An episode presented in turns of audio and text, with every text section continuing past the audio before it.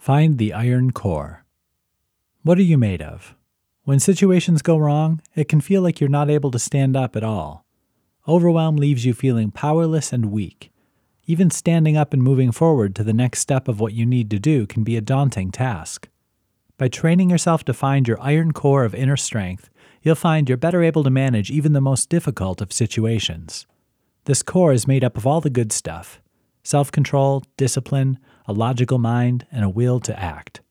Amazingly, you have all that stuff already inside of you. It's all just a matter of tapping into it. How do you access inner strength? You find it every time you push yourself to be a little better. When you work on your habits to break harmful behaviors, when you practice self control, when you put a clamp on negative self talk, you make your inner core stronger. This takes a little work, but the payoff is fantastic. With a strong inner core, life no longer has the power to overwhelm you. You're in control.